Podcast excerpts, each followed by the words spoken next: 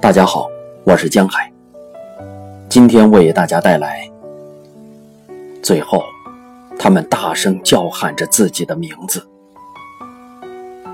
阿尔图尔·库泽耶夫十岁，现在是宾馆负责人。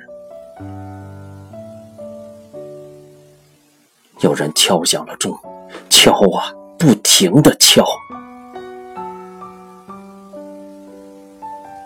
我们这里的教堂早已关闭了，我甚至不记得它是什么时候关闭的。那里一直是农庄的仓库，人们在里面储存粮食。听到早已经哑了很久的钟声突然响起，整个村子吓呆了。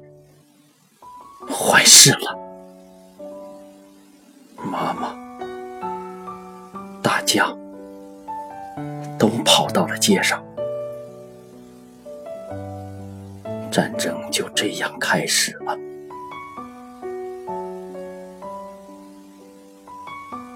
到现在闭上眼睛，我还会看见三个红军战士被押解着走在大街上，他们的双手都被捆绑在背后，他们都只穿着裤子。两个年轻人，一个上岁数的，他们低着头向前走着。他们在学校附近被枪杀了，在大路上。最后时刻，他们开始大声叫喊自己的姓名，希望有人能够听见、记住，将来转告给他们的亲人。我透过栅栏的缝隙看见了，我记住了，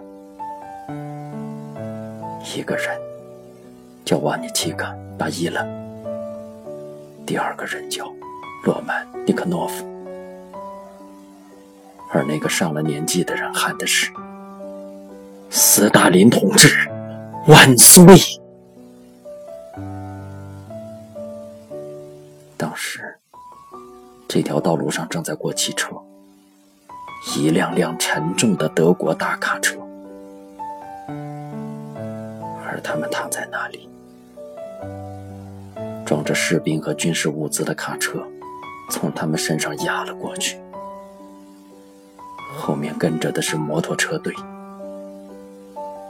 德国人的汽车一辆接一辆地疾驰过去，夜以继日，很多天。